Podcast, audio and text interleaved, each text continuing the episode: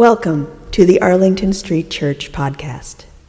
Founded in 1729, Arlington Street continues today as a gathering place for progressive people of faith in the greater Boston area and beyond. We are located at the corner of Arlington and Boylston Streets, across from the Public Garden in Boston, Massachusetts. Please visit ascboston.org for more information about this historic Unitarian Universalist congregation. Arlington Street Church, gathered in love and service for justice and peace. This weekend, we celebrate Juneteenth, commemorating the emancipation of enslaved African Americans on June 19, 1865. While it is a step in the right direction that Juneteenth is finally a federal holiday, it seems that lately, as a nation, we've been backsliding a bit.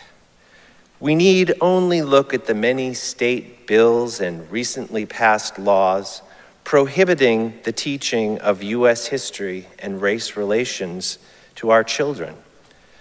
To understand this, on the one hand, we have a federal holiday celebrating the end of slavery, but on the other, state laws prohibiting teaching our children about our history and how it continues to inform and form us today.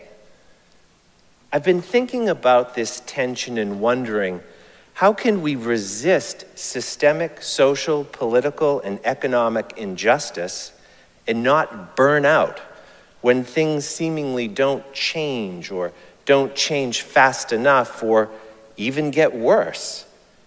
After all, the roots of inequality and injustice reach all the way back to the very founding of the American colonies. America was built on the appropriation of native lands, the genocide of First Peoples, the enslavement of Africans, and the exploitation of the labor class.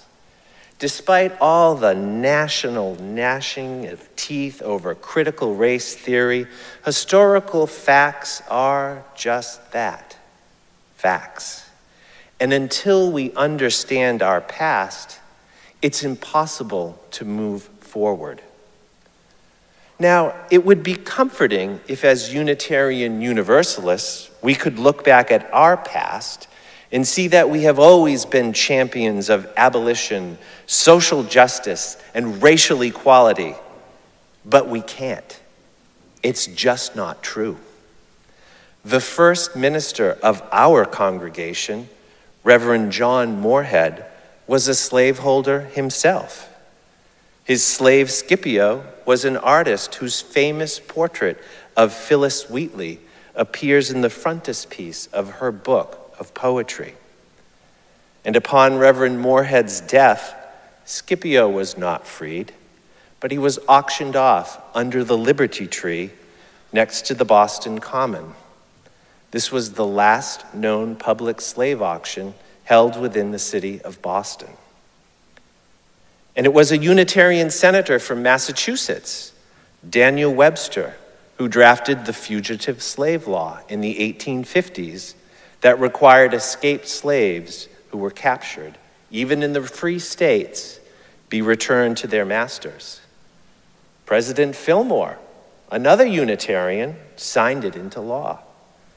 And Unitarian George Ticknor Curtis, who was Boston's slave commissioner charged with returning slaves, was a member of the Federal Street Church, later known as Arlington Street Church. At First Church in Belmont, where I just completed a one year ministerial internship, the congregation is educating itself about its own past. That the church was built and financed by the Atkins family of Boston and Belmont, who owned and operated vast plantations in Cuba. The Atkins operated their sugar plantations on enslaved labor until 1886, when slavery was finally abolished in Cuba, more than 20 years after slavery was abolished in the United States. Welcome to our checkered past. As we sit here today gathered in worship, our history continues to form and inform us. The past is always with us, sometimes hidden, sometimes in plain view, but always continuing to shape us. While things may look different now than they did, say, 100 or 200 years ago, still, Native Americans and the descendants of enslaved Africans live on the margins. In Massachusetts, the wealth gap is unfathomably high. As of November 4th, 2022, the median net worth of black families in Massachusetts was $8, and that of their white counterparts was $247,500. In other words, when black families add up all the value of their assets, and then subtract the money that they owe, they have about enough for a McDonald's Happy Meal, while their white counterparts have almost a quarter of a million dollars. The inequality is staggering here, today, in Massachusetts. So, what could we do to change this? How can we move this towering mountain that we call the United States of America, a mountain created out of centuries of self perpetuating inequality, without being crushed under its weight in the process? There is an underlying tension in this question between the concepts of resistance and acceptance. On the one hand, we are called to resist injustice, while on the other, we are called to practice acceptance. In Buddhist terms, to remain present in the here and now. What sort of Jedi mind trick can allow us to resist, to fight the good fight, and somehow at the same time remain present and practice acceptance? especially when things don't seem to get better or even get worse. Logic would tell us that we need to be mindful not to confuse what we are called to resist with what we are called to accept. To illustrate, while we are called to resist attempts to restrict voting rights, the focus of our practice of acceptance is not on the often disappointing results of our efforts, but on an underlying truth. From Reverend Theodore Parker and the Reverend Dr. Martin Luther King, we know the arc of the moral universe is long, but it bends towards justice. As long as we don't confuse the disappointing results of our good efforts with that which we are called to accept, we can continue to resist injustice, knowing that the results of our actions will be uneven, accepting that it may take years to move that mountain just a fraction of an inch. I'm thinking of the butterfly effect.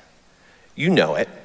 It holds that the flapping wings of a butterfly can cause ripples in the air and then the water, causing dramatic changes down the line in weather patterns.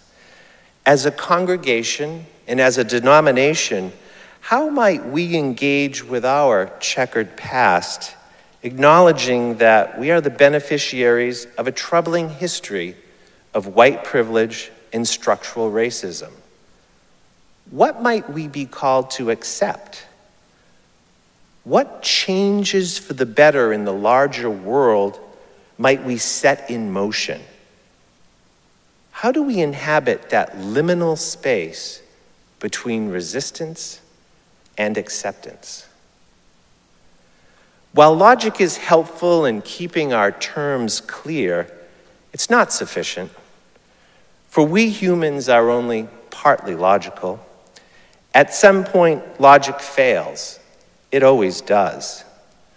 we find ourselves trapped in some dystopian, dysfunctional, long day's journey into night, unable to figure out whether to zig or zag. The Trump presidency was like this for many, and the election season is upon us again.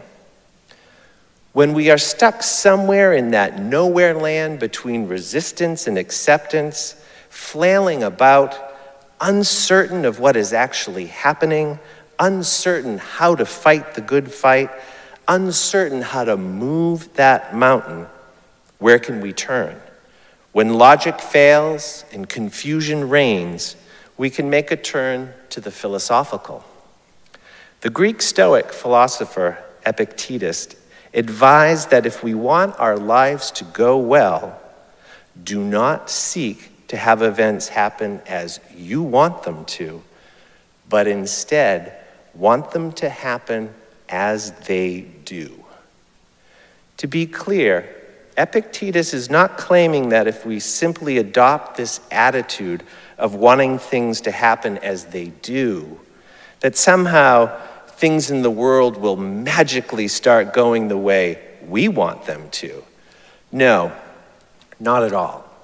Epictetus, rather, is arguing for the adoption of an acceptance mindset, a surrender of sorts, an acknowledgement that the results of our good efforts are beyond our control. Realizing this, we can take a deep breath, assess and accept the immediate results of our actions, and then figure out what's the next right thing to do as a congregation and as a denomination, what would it look like if we were to fully engage with our checkered past? Could we check our desired outcomes at the door and live into the question as a community, wanting things to turn out as they do, not as we might otherwise have wanted them to? What might we discover about ourselves as individuals? and about our spiritual community as a whole. The answers can only be found in studying our history and having the conversation.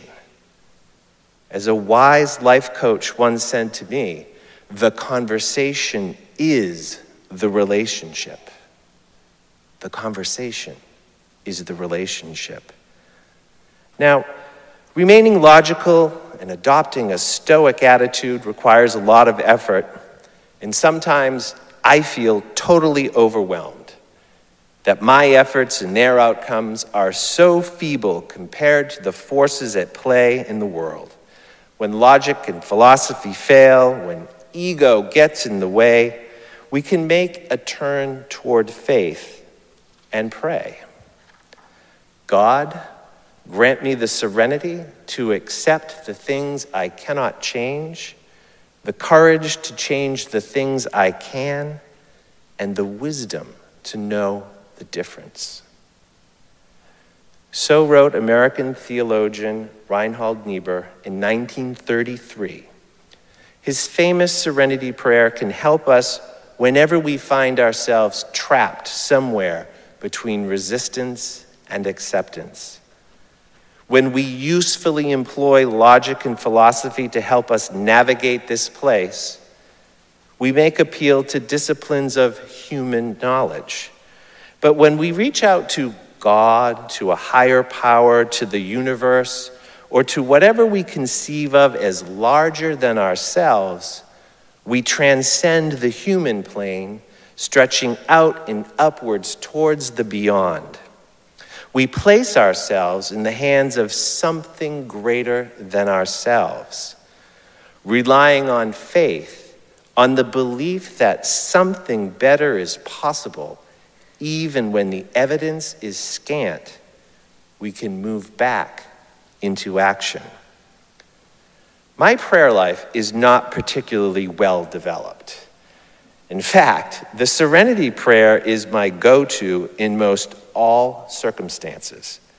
It's what they call an arrow prayer, one that is deliberately short, easy to memorize, and demonstrates sincerity in asking for help. These little prayers are like arrows shot up in the sky asking for help. The more directly injustice and inequality touch us, the more likely logic and philosophy will fail us. When this happens, we can make that turn toward faith and toward prayer. And so, as a congregation and as a denomination, we come back to our checkered past, to our troubling entanglement with slavery. As a community of faith, what do we feel called to resist and how? What results do we desire? Can we want things to happen as they do and not as we might otherwise have wanted them to? What might we be called to accept? Like the wings of a butterfly, what might we set in motion for the better of the larger world? Beloved spiritual companions, I don't know the answer to these questions.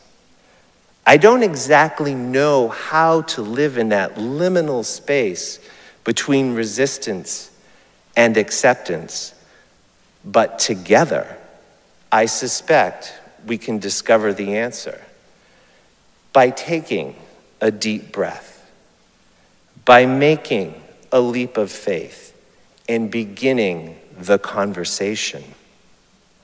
After all, the conversation is the relationship.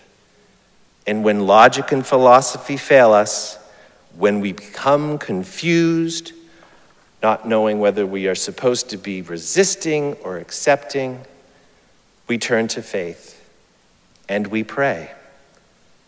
God, grant us the serenity to accept the things we cannot change, the courage to change the things we can and the wisdom to know the difference.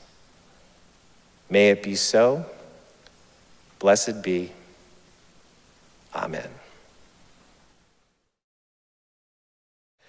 And now for our benediction, I invite you to put your hands over your heart in namaste. I bow to the divine in you. Our closing words this morning are from poet Robert Frost called Acceptance. When the spent sun throws up its rays on cloud and goes down burning into the gulf below, no voice is heard to cry aloud at what has happened. Birds at least must know it is the change to darkness in the sky murmuring something quiet in her breast, one bird begins to close a faded eye. Or, overtaken too far from his nest, hurrying low above the grove, some waif swoops just in time to his remembered tree. At most, he thinks or twitters softly, safe.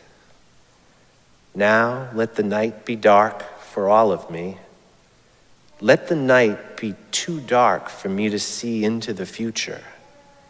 Let what will be, be. Let us keep this faith, beloveds, and pass it on. The service begins when the service ends. Bless your hearts. Amen.